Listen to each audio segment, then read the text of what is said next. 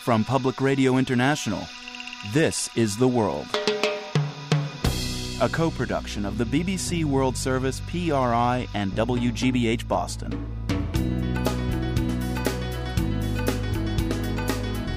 It's Tuesday, October 23rd. I'm Marco Werman. Romney and Obama sparred over foreign policy last night, but they didn't mention Europe, Mexico, or climate change. We'll unpack the missing topics from the final presidential debate. One subject that did come up bayonets. Don't laugh, they're still around. Even today, you know, if you're cornered and in a ditch, it seems like a useful thing to have. And later, the Mormon church seeks to grow by converting Latinos. Most churches are growing through immigrants. Uh, as I like to say, white folks don't like to convert anymore. PRI's The World is supported by the Medtronic Foundation, presenting the Save a Life Simulator, an interactive online experience designed to teach the public life saving responses to sudden cardiac arrest.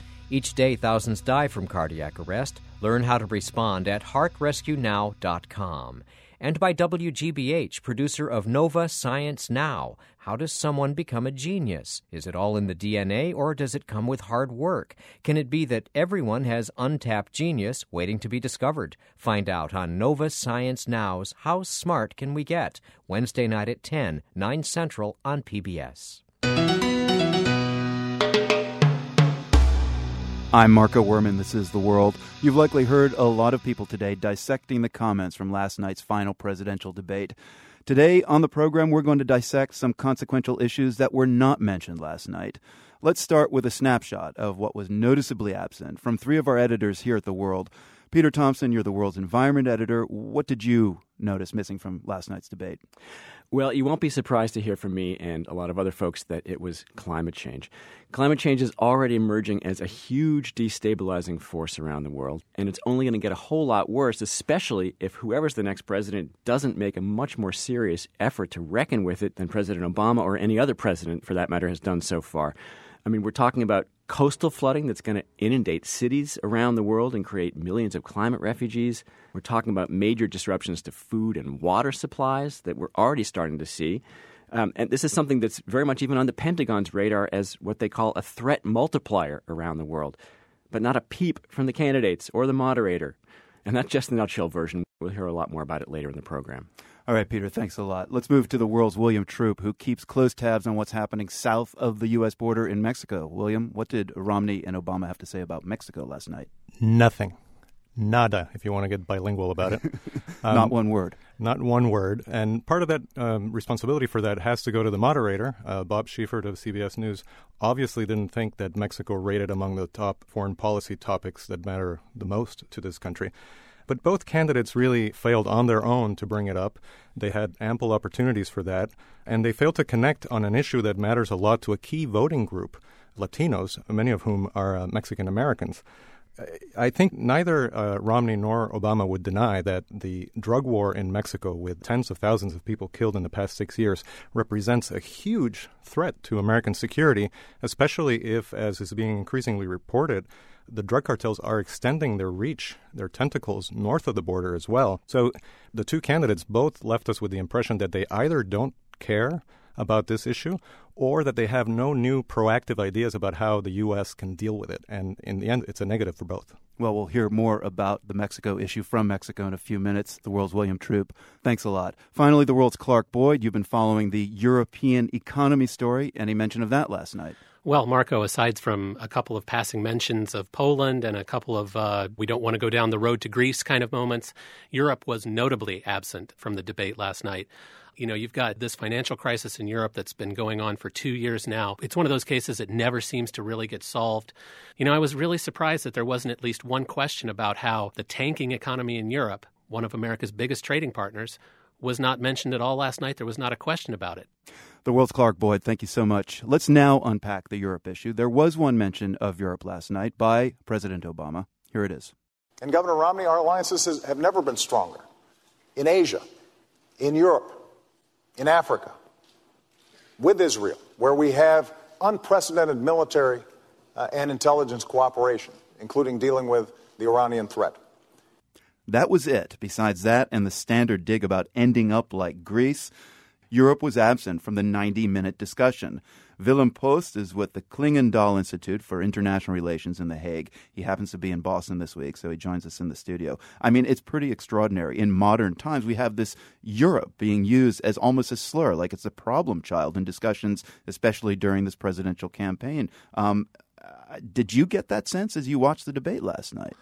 Well, I, I, was surprised and it was a bit shocking. Uh, we're not that stupid as Europeans. We understand there are hotspots in Asia, in Northern Africa, the Arab world.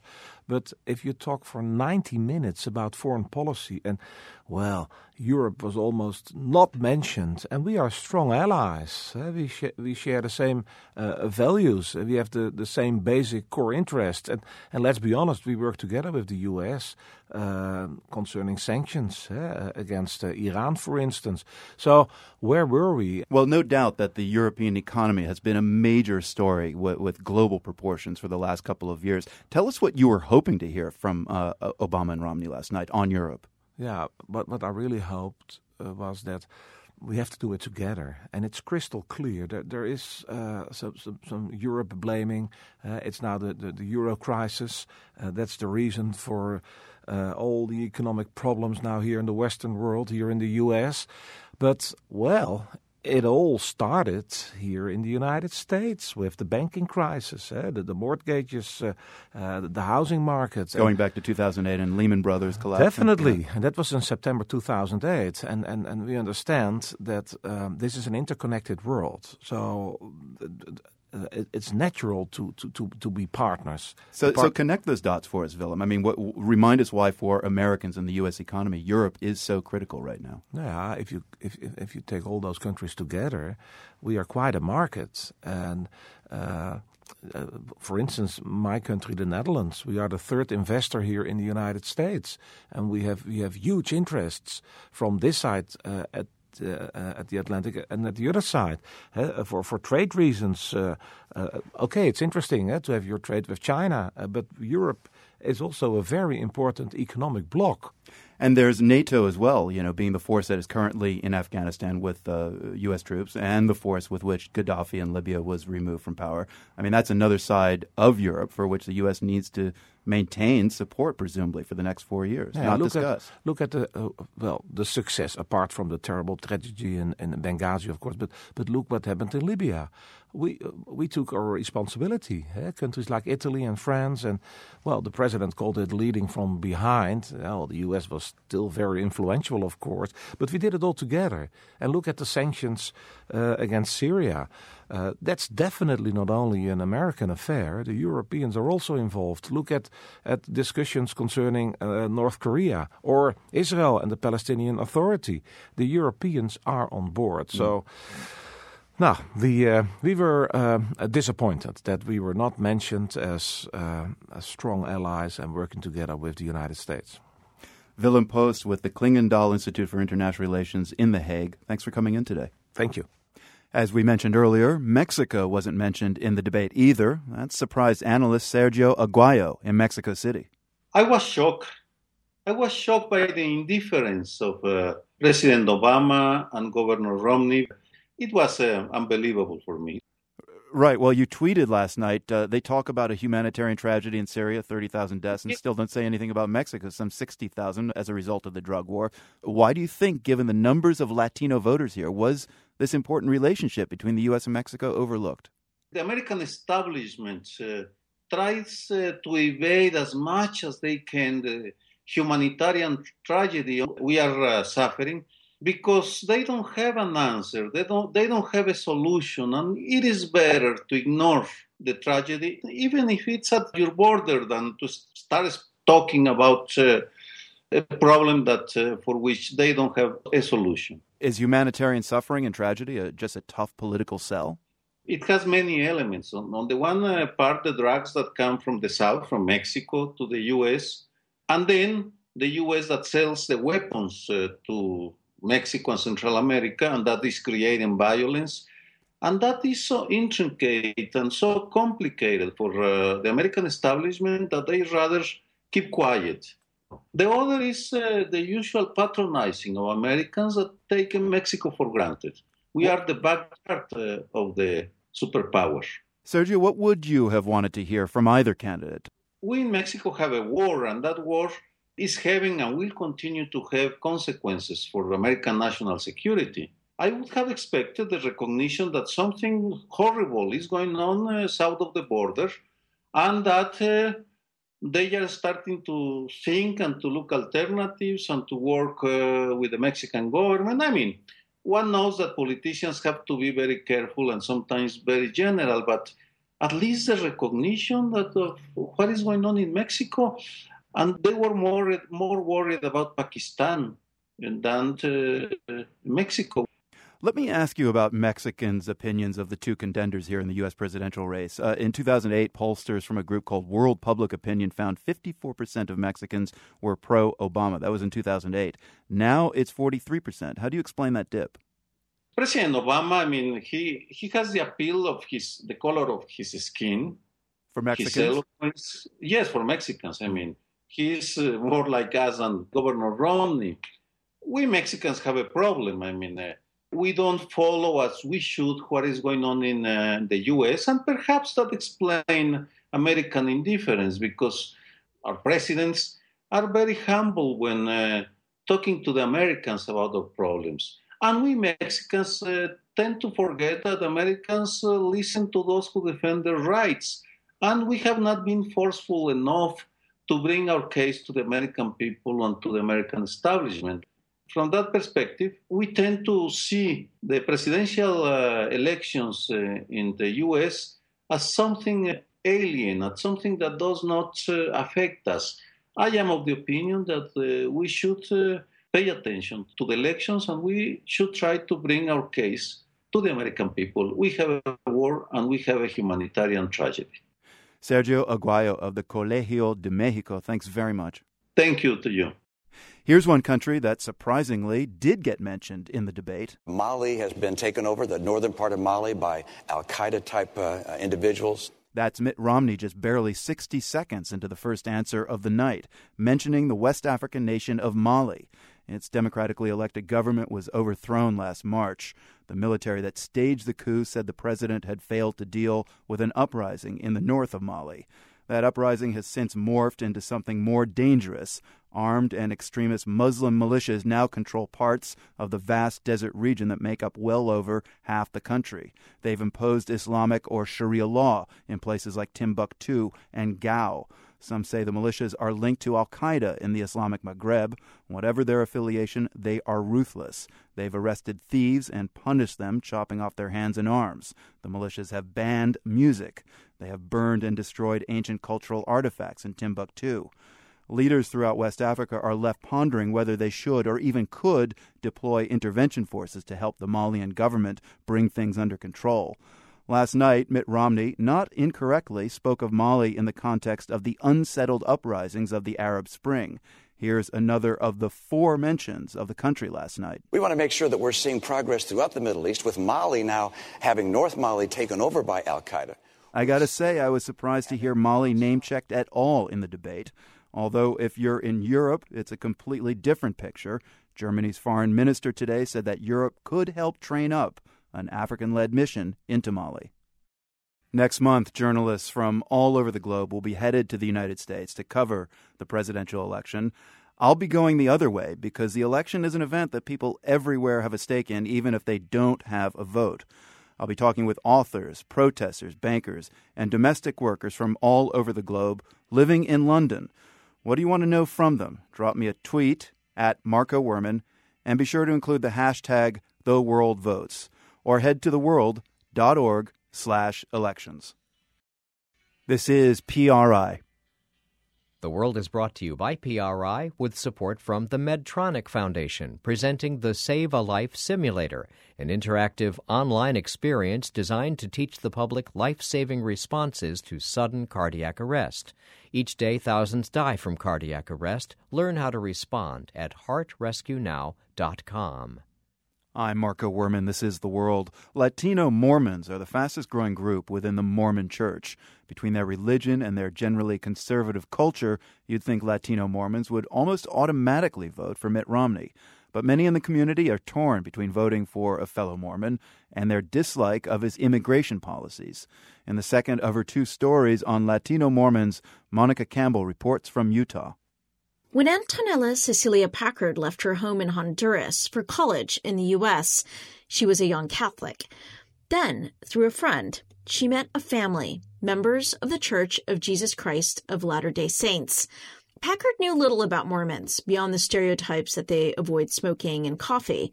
But as an immigrant far from home, the family took her in and they bonded. When I found out about the LDS faith, it just felt like I had come home. Today, Packard lives in Saratoga Springs, Utah, and feels even more at home. She's near a Spanish speaking Mormon church with its towering steeple and manicured gardens. And there are others like it here and across the U.S. as Latinos become the church's fastest rising flock. But in Utah, some Latino Mormons are splitting from the state's deep Republican grain and moving away from fellow Mormon Mitt Romney.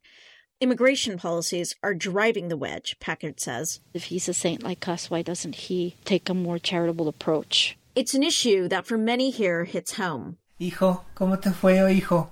Just south of Salt Lake City, in Provo, Miguel Antonio Lopez, a new father, is home from work. He's a U.S. citizen from Mexico City and has always voted Republican. But then in Utah, he met his wife, Laura, also from Mexico City. We were both given the calling to interpret uh, from English to Spanish. And by and calling, Spanish he means English. an assignment because Yeah. everybody helps. So we were like, oh, well, we kind of like each other, so let's see, let's get together and see what happens. But Laura's undocumented. She crossed Mexico's desert by foot with her family when she was 12.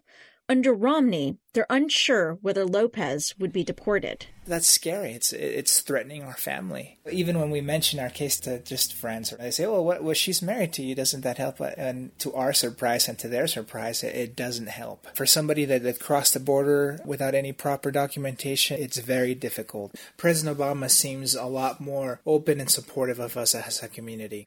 Lopez represents the growing number of Latinos here backing Obama, but it's still Republican heavy Utah. There are plenty of Latinos for Romney who say his immigration views fit the Mormon emphasis on rule of law. Marco Diaz chairs the Utah Republican Hispanic Assembly. I don't believe that everything should be viewed under the lens of was that going to separate him from his family or not. If it does, then we cannot punish him. You need to assume some responsibility here. You did come here illegally to be able to say, shh, shh, don't worry about it. Just overlook it. It's cool because if you don't, then Hispanics are going to think you're anti Hispanic. But Diaz may be a more lone voice as Latino Mormons and Democrats win political seats here. My name is Luz Robles. I'm a state senator uh, representing District 1 in the state of Utah, and I'm a Democrat. Robles, born as a Mormon in Mexico, is running for a second term backed by a sizable Latino bloc. She's also pushed through immigration policies here guest worker permits, driver's licenses, and tuition breaks for immigrants that contrast hardline policies in neighboring Arizona. Policies that risk separating families don't fly as easily here. And I've heard people calling me, crying on the phone, saying, Help my neighbor. I didn't realize how much of a nightmare there's behind this immigration system and how much we will only be hurting families that is totally against what we believe as members of the LDS Church. The Mormon Church is outspoken on this too. Although church officials declined an interview, saying they avoid politics, they sent a statement on immigration. It's a clear love thy neighbor, anti deportation stance. Ignacio Garcia, a history professor at Brigham Young University, explains what's driving the church's position. Mormonism has always needed porous borders, people coming and going, coming so that they can be converted, going so that they take the gospel through other places. And he adds another reality for the church conversion rates among white Americans are down. Most churches are growing through immigrants. Uh, as I like to say, white folks don't like to convert anymore. So, no longer a homogenous religion, Garcia says the Mormon church must distance itself from Romney's immigration policies, or risk decimating a growing Latino flock. For the world, I'm Monica Campbell in Provo, Utah. You can hear Monica's first piece on the migration of Mormons to Mexico and back to the U.S. at theworld.org. We've also got pictures of the family's inner stories. I should say at theworld.org, we've also got sounds, so see if you can recognize this sound.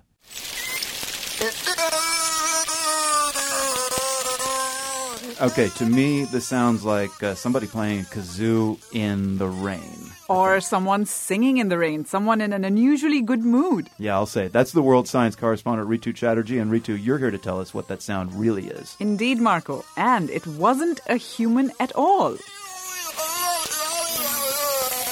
That's a whale, a white whale, or a beluga named Nosy and scientists think he was imitating the human voice. Wow, a beluga whale imitating the human voice. That's incredible. So th- this beluga, this Nosy, who was or is he? Well, his story is fascinating. In 1977, when Nosy was about three to four years old, he was captured off the coast of Canada by Inuit hunters and shipped off to a Navy research lab in San Diego, where scientists were studying whale behavior. They kept Nosy and two other belugas in enclosures at a pier, and they would often record whale calls. In 1984, when Nosy had been with the scientists for about seven years, the scientists thought they heard human voices in the in the background of those recordings. And those were the whales talking. Wait, wait, Marco, oh. you're getting ahead of the story. At the time, the researchers thought that they were hearing people talking at a neighboring pier, so they didn't make much of it. But one day, some divers were doing experiments at the whale facility. They were communicating with their supervisors on land through underwater communication devices, and suddenly a diver surfaces and asks, Who asked me to get out? No one had, it seemed. And that's when they realized that it was one of the whales. Wow. From then on, the scientists started paying more and more attention to the whale sounds and realized that one of their three whales, no Nosy, would often switch his voice to sound like humans and they were yeah they were never able to record him saying out out which according to the divers he said a lot. But they were able to record him at other times singing or saying goodness knows what. So this seems like a really big deal. Is this the first beluga whale to imitate human speech? No marco. A beluga at the vancouver aquarium is known to have said his name Lagosi again and again. But Nosy's human like sounds was the first to be recorded by us. And Sam Ridgway is one of the scientists who work with Nosy for nearly 30 years. I spoke with him, and Ridgway thinks that Nosy wasn't as good an imitator of human sounds, say, like parrots, but he thought Nosy was trying pretty hard. So Nosy lived a happy long life, but we should say that he died about four years ago. So we may never learn what he was trying to say in that song. That's right, Marco. But who knows? Another beluga might in the future give us some insight. Ritu Chatterjee, the world science correspondent, thank you so much. Always good for you to stop by. You're welcome, Marco. We have Nosy's human like song and other normal beluga calls. You can listen to them online at theworld.org. You're listening to The World from PRI, Public Radio International.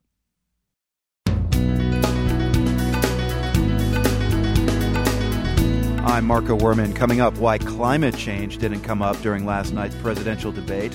And later, photographer meets Antarctic penguins underwater. And all of a sudden, the distance, because it's so clear, you see these specks coming at you.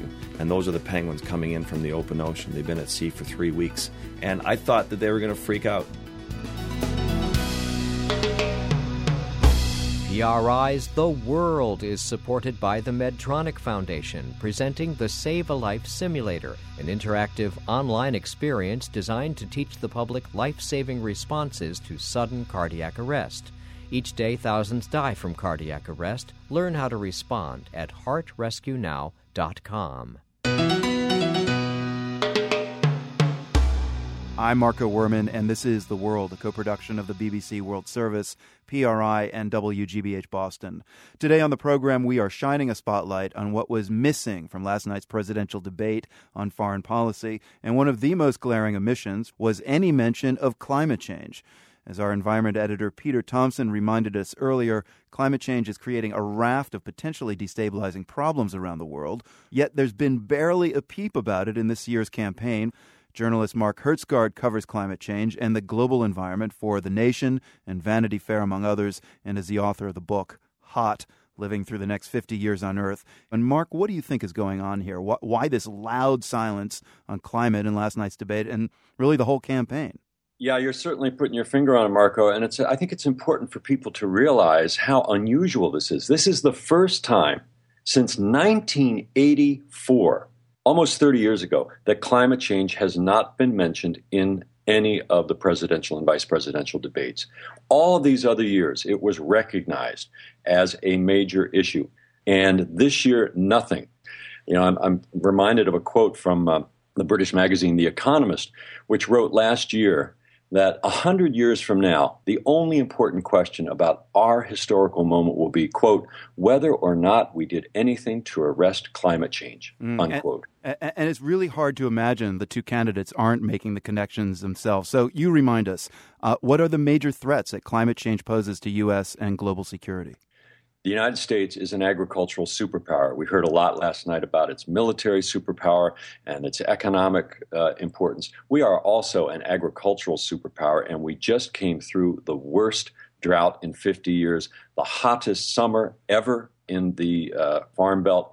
Our corn and soybean yields way, way down. We are already seeing prices rise around the world, and what that's going to mean is if you're a child and poor in Africa or Asia, a much greater chance of hunger and food riots. That's the direct security connection. You know, the last time that food prices were this high in 2007, 2008, we had anywhere from 20 to 30 countries that had street riots. And that is why, for example, the Pentagon, under the administration of George W. Bush, said that climate change was a major national security issue because by the year 2020, when we've got these kinds of droughts and floods and so forth, we could even see countries like Pakistan and India and China going to war to secure river valleys and arable land. So, Mark, what is the one question you would have asked the two candidates last night if you'd been with them on the stage in, in Florida? I would have said, uh, Governor Romney and President Obama, you are both parents. What are you going to do to protect our kids from climate change? Right. Now, take political rhetoric out of uh, the candidates' responses. Uh, imagine for us what kind of answer you would have heard. Well, we know what we would have heard from Governor Romney. He would have said that uh, we don't know if climate change is really happening. The scientists aren't clear about it. He has backtracked on that in keeping with uh, the new Republican doctrine. As far as Mr. Obama, I think he probably would have said, we are dealing with it. This is why we have to invest in clean energy. You know, and that's good as far as it goes, but it is so lacking in a commensurate scale to the degree of the problem. The rest of the world are frantic to get a solution to this, and they know that the real obstacle is in Washington. And yet, we have not got any kind of a consensus inside of Washington that this issue even matters, much less that it must be taken care of. Journalist Mark Hertsgaard, the author of the book Hot Living Through the Next 50 Years on Earth. He's also one of the organizers of Climate Parents, a campaign to enlist parents in the effort to move the political debate on climate change. Mark, thanks for speaking with us. My pleasure, Marco. You can hear more of our interview with Mark Hertsgaard at theworld.org. Climate change and the environment are personal issues for Canadian Paul Nicklen. He began his career as a biologist tracking polar bears. Now he's a wildlife photographer. He just won the prestigious Veolia Environment Wildlife Photographer of the Year award. It's for a picture he took underwater of emperor penguins bursting through a hole in the ice off Antarctica. You can see it at theworld.org. Nicklen says he had early training for working in the cold.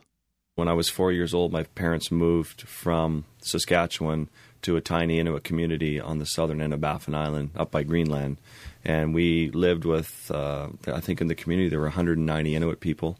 The ice and the snow were my sandbox. And I mean, I fell through the ice as a kid. I, you know, went under under the ice into the water and able to pull myself out. And as an adult now, when I'm up on the ice, I'm so comfortable. I can read the ice, understand the ice. I'm you know, I feel like I'm with the Inuit out there, you know, or I'm one of them. So that it's I've been very lucky with my upbringing, which gave me the foundation to do what I do today. What he does is photograph nature very close up, like when he got that shot of the penguins. The best way to, to get this shot was to go in the water just with a snorkel, so there's no bubble, there's nothing, you know, no no noise. Take my legs and I would lock them underneath the ice, and I'd lock them into the ice and then I wouldn't move for sometimes an hour, and you'd wait and you wait, and you're freezing, and there's nothing to see, there's nothing to see, and all of a sudden, the distance, because it's so clear, you see these specks coming at you, and those are the penguins coming in from the open ocean. They've been at sea for three weeks, and I thought that they were going to freak out, and they came in very nervous at first. I mean, they come in very curious of what you are, but within a second, they know that you're not a threat. I had emperor penguins that weighed 30 kilos sitting on top of my head. I had them on my back. I had them jumping on my back to get onto the ice. And I had them in this picture that won. I mean, that's a, an emperor penguin that's floating. It's actually leaning, resting against the side of my head. As I'm floating there, it's floating against my head. So I actually used it to frame the picture. I could use it as a piece of art as it's sitting there looking at me, preening itself. And then all the other penguins started coming in. And, you know, it's just a matter of shooting a lot of pictures and watching the moment unfold. Paul Nicklen says he wants to do more than just make pretty pictures. I used to be a scientist. I'm a biologist by training, and I love biology and, and I love photography, but I felt helpless as a biologist. I biology wasn't allowing me to communicate. We would go out and tag so many polar bears, come back with data sheets, and we were ineffective. So I thought if I can only bridge the gap between good science, important science, and the public by using photography to tell a story that will really resonate with people, it's about telling stories. We need journalism. You know, we, we right now with the, the current state of the planet, um, you know, if if we are just shooting pretty pictures, then we're just fiddling while Rome burns. We need to be doing conservation driven stories. We need to be at least doing stories that have a message or have a story or are educating people. And, and I think that's what excites me the most about this, about being a photographer, is being a storyteller more so than just taking pretty pictures. Canadian nature photographer Paul Nicklen. See his prize winning photo, Bubble Jetting Emperors, at theworld.org.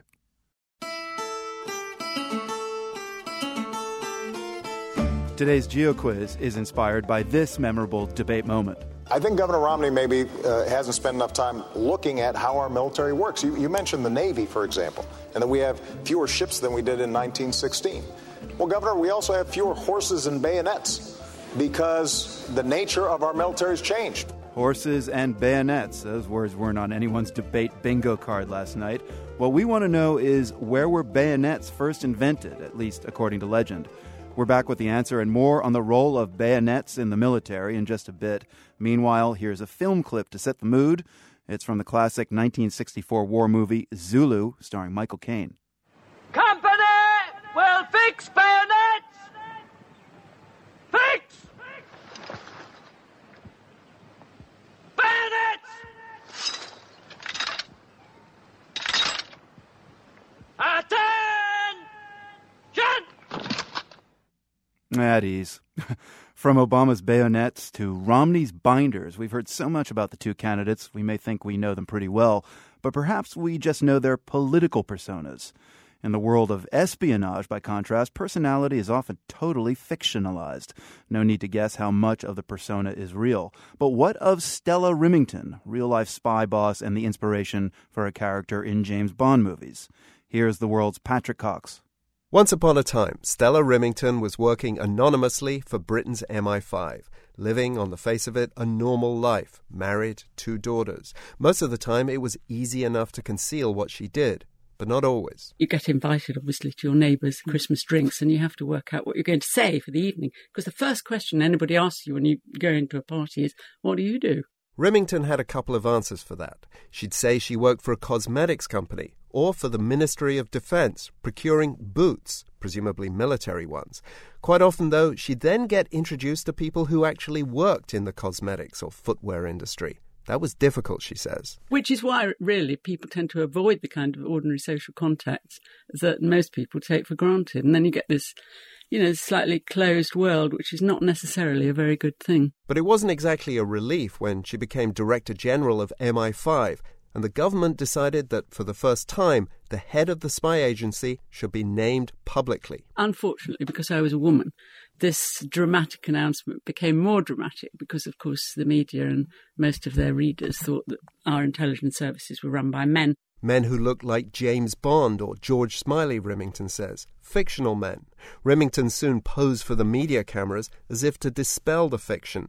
But then she got caught up again in make believe. She became the model for M, head of the Bond movie version of MI5. Many people think actress Judi Dench is Stella Rimington, or the other way round. I report to the Prime Minister, and even he's smart enough not to ask me what we do. Have you ever seen such a bunch of self righteous, arse covering prigs? They don't care what we do, they care what we get photographed doing. And how the hell could Bond be so stupid? Dench is back playing M in the upcoming Bond movie Skyfall. Not to be outdone, Rimington has just completed her seventh novel, featuring a female British spy. And Rimington doesn't mind projecting an exaggerated, even fictional persona at social occasions. People regard you with a certain degree of caution because they don't know what you know. And I remember going to a dinner shortly after I retired and I was sitting at a table with some very senior British businessmen and the ambassador of a former Soviet bloc country. And he suddenly announced to the entire table, She knows the names of all my mistresses. Rimington enjoyed the looks of panic around the table, and though she had no information about that ambassador's private life, she chose not to set the record straight. More fun than claiming to work in cosmetics, even if it was just as much of a fantasy. For the world, I'm Patrick Cox. It's time now to fix bayonets and answer today's geo quiz, prompted by President Obama's comment last night about horses and bayonets. We checked out where bayonets come from. Well, here with the answer and to discuss that part of the debate is the world's news editor and resident history buff, Chris Woolf. So, Chris, where are bayonets from? Well, there's nothing definitively documented, but the um, city of Bayonne, not the one in New Jersey, the one in uh, France, the mm. original Bayonne, claims to um, have created it in the early 17th century um, as a you know a classic uh, weapon for uh, infantry. And that's where the name bayonet comes from, from Bayonne, France. That's right. And just what is a bayonet? Remind us. Well, let's take a look. I have one uh, here. Um, he did get is, through the security gate. This is one of mine. Um, I, in my copious spare time, I'm a Revolutionary War reenactor, and this is a classic bayonet from the age of horse and musket, an 18-inch triangular British bayonet. Right, fits and, on the end of your musket, and on the bottom is kind of a little handle, but it actually is a tube that then goes, as you said, over the musket. Well, if you've seen the old light bulb, it's a bayonet socket, which is where the word comes from. Oh, no kidding! So it just clunks on, clicks and down, twists. and then it's in place, locked in uh, ready to impale your enemies. Now, you're a Revolutionary War reenactor, but I'm uh, assuming that uh, they're not so obsolete, actually. Well, yes and no. In an age of cruise missiles and drones, obviously, they get very limited use. But for um, soldiers who call themselves door kickers, those are actually going into uh, confront the enemy in a house or clearing operation, uh, they're still quite popular. Uh, they can still provide a, a, heavy intimidation role, and also as a weapon of last resort. In fact, just last month, a young fellow from my old regiment, the Princess of Wales Regiment, uh, back in the UK, uh, was given the Military Cross, Britain's second highest gallantry award, for leading a bayonet charge just a year ago in Helmand in Afghanistan. Wow. Corporal Sean Jones pinned down um, with his patrol in the in a nasty spot. They're stuck in a ditch, running out of ammunition.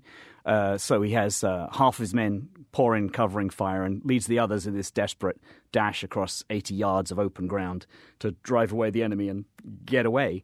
Um, so uh, even today, you know, if you're cornered and in a ditch, it seems like a useful thing to have still has a use. Now, uh, one other thing that uh, President Obama mentioned in his line about bayonets was horses. So, what what about horses? Still used? Well, a lot more obsolete. Yes, to be fair, uh, really, since the um, age of barbed wire and machine guns, there's been a limited role for horses on the battlefield, but not totally gone. Obviously, there's a ceremonial role, um, but then uh, special forces in Afghanistan, U.S. special forces, uh, had three teams of um, horse-mounted soldiers in Afghanistan in the early stages of the invasion, and I myself saw horses being used by the uh, in the Afghanistan in the last war there, a little over 20 years ago.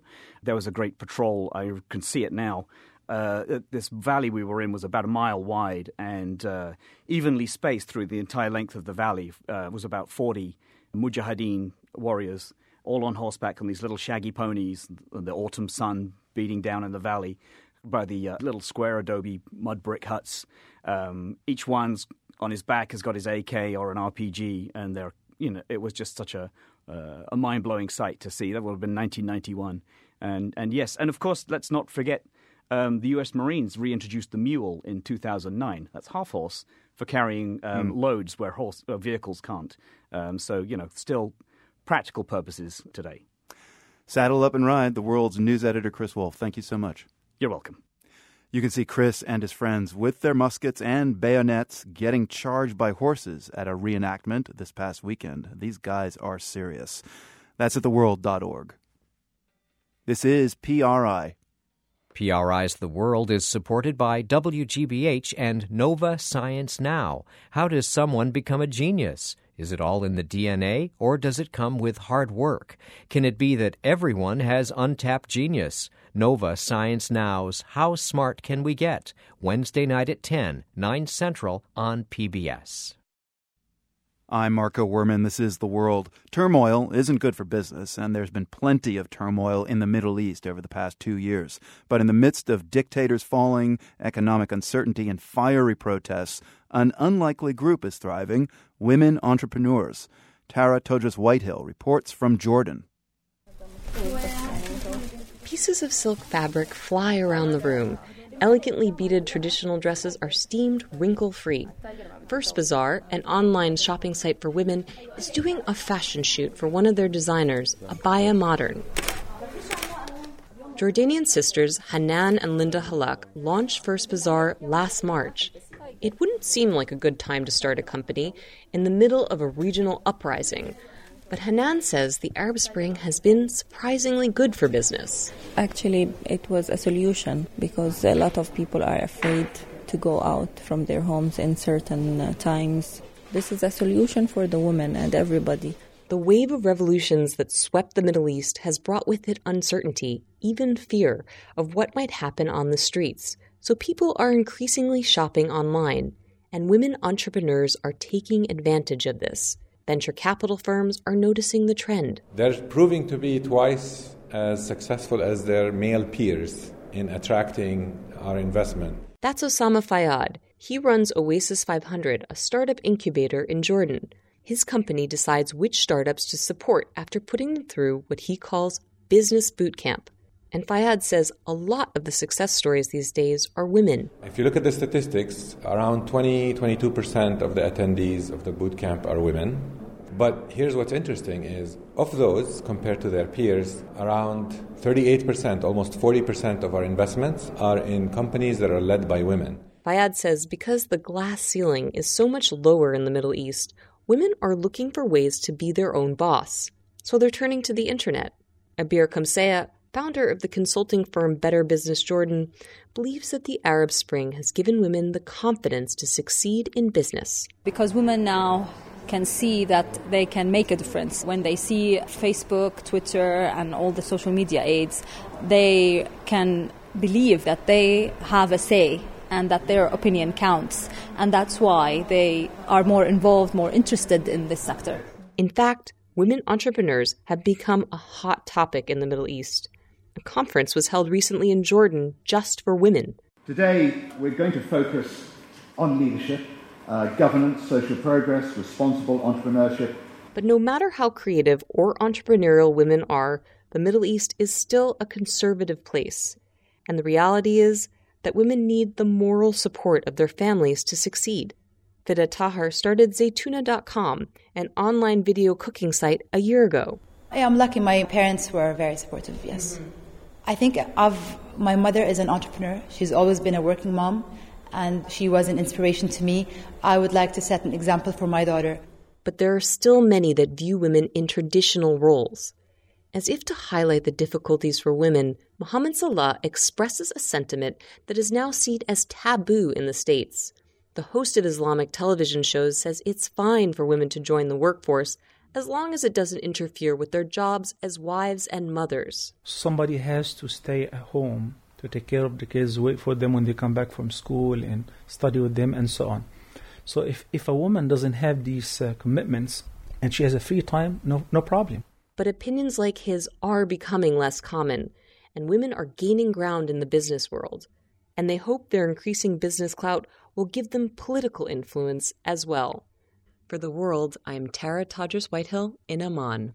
Finally, today, we introduce you to a singer dubbed the Voice of Angola by our guest DJ, Tom Schnabel. Waldemar Bastos was born in Portuguese Angola in 1954. His parents were both nurses. He was forced into exile in Portugal during the post independent civil war between the, the Marxist MPLA and the Western backed UNITA. But despite all the hardships and tragedy in his life, one of his sons was killed in a Lisbon club. Waldemar Bastos embraces beauty and positivity in his music. His whole album is like one big affirmation of everything that's beautiful in life. I want to start with the uh, opening track with the London Symphony Orchestra called Mbiri Mbiri. The song praises honesty, justice, and truth, and against really everything that is false and, and shallow and bad in life. Mbiri. Mbiri mbiri, ngongo jamie. Watambulo wanga, bibula zeri. Mbiri mbiri, ngongo jamie. Mbiri mbiri, ngongo jamie. Watambulo wanga, bibula zeri. Mbiri ngongo jamie. The song is called Mbiri Mbiri, featuring the London Symphony Orchestra. The singer is Waldemar Bastos, an Angolan artist who has been making records occasionally for a while. He actually came out first on a David Byrne compilation called Afropea 3, Telling Stories to the Sea, which was a compilation of artists from Cape Verde, Guinea Bissau, Angola, and Mozambique. There's another song on Waldemar Bastos' new album called Humbi Humbi Yangwe, and this song basically says that it's fundamental to elevate our spirit to be basically whole and happy people.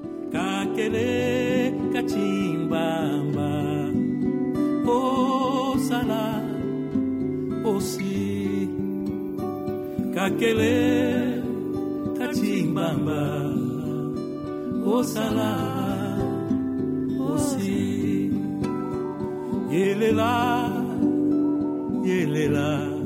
The artist is Waldemar Bastos. His new album is called Classics of My Soul. I remember years ago, though he was almost unknown, I was involved in bringing Waldemar Bastos to the Hollywood Bowl in a lusophone or Portuguese language show. And with just a four piece band, he completely blew the entire audience away. Not because he was loud or because he did anything really fancy, but just because the sort of almost unconscious, deeper spirit in his music. And that comes across on this album as well. It's a celebration of everything that's good about music and about life. And uh, I just am completely blown away. I love this record, and I think you will too. Vem ver o pôr do sol na minha tela, beber da beleza da mãe natureza. Vem ver o pôr do sol na minha tela, beber da beleza da mãe natureza. Ver o sol a se esconder para lá do horizonte onde Deus mora. Ver o sol a se deitar lá onde Deus mora. Music by Angola's Waldemar Bastos, chosen for us by Tom Schnabel, music programmer at station KCRW in Santa Monica, California. You can watch a short video on the making of the album, Classics of My Soul, at theworld.org. From the Nan and Bill Harris studios at WGBH, I'm Marco Werman. We're back tomorrow. The World is a co production of the BBC World Service, PRI, and WGBH, supported in part by the Rita Allen Foundation, investing in transformative ideas in their earliest stages to leverage their growth and promote breakthrough solutions to significant problems. Online at ritaallen.org, and by the WGBH Fund for Environmental Reporting, whose donors include the Grantham Foundation for the Protection of the Environment, supporting a cooperative approach to solving our critical environmental problems while we still can, and the Kendeda Fund, furthering the values that contribute to a healthy planet. PRI, Public Radio International.